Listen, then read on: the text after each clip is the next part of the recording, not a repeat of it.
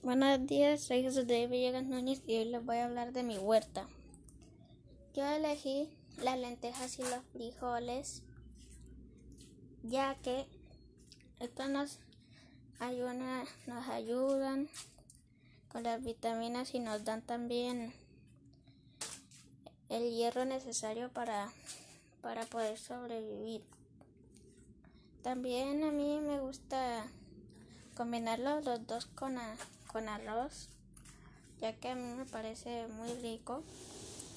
Y los frijoles tardan de 3 a 8 días en germinar y 15 días en cosecharse, mientras que las lentejas tardan de 80 a 110 días en cosecharse.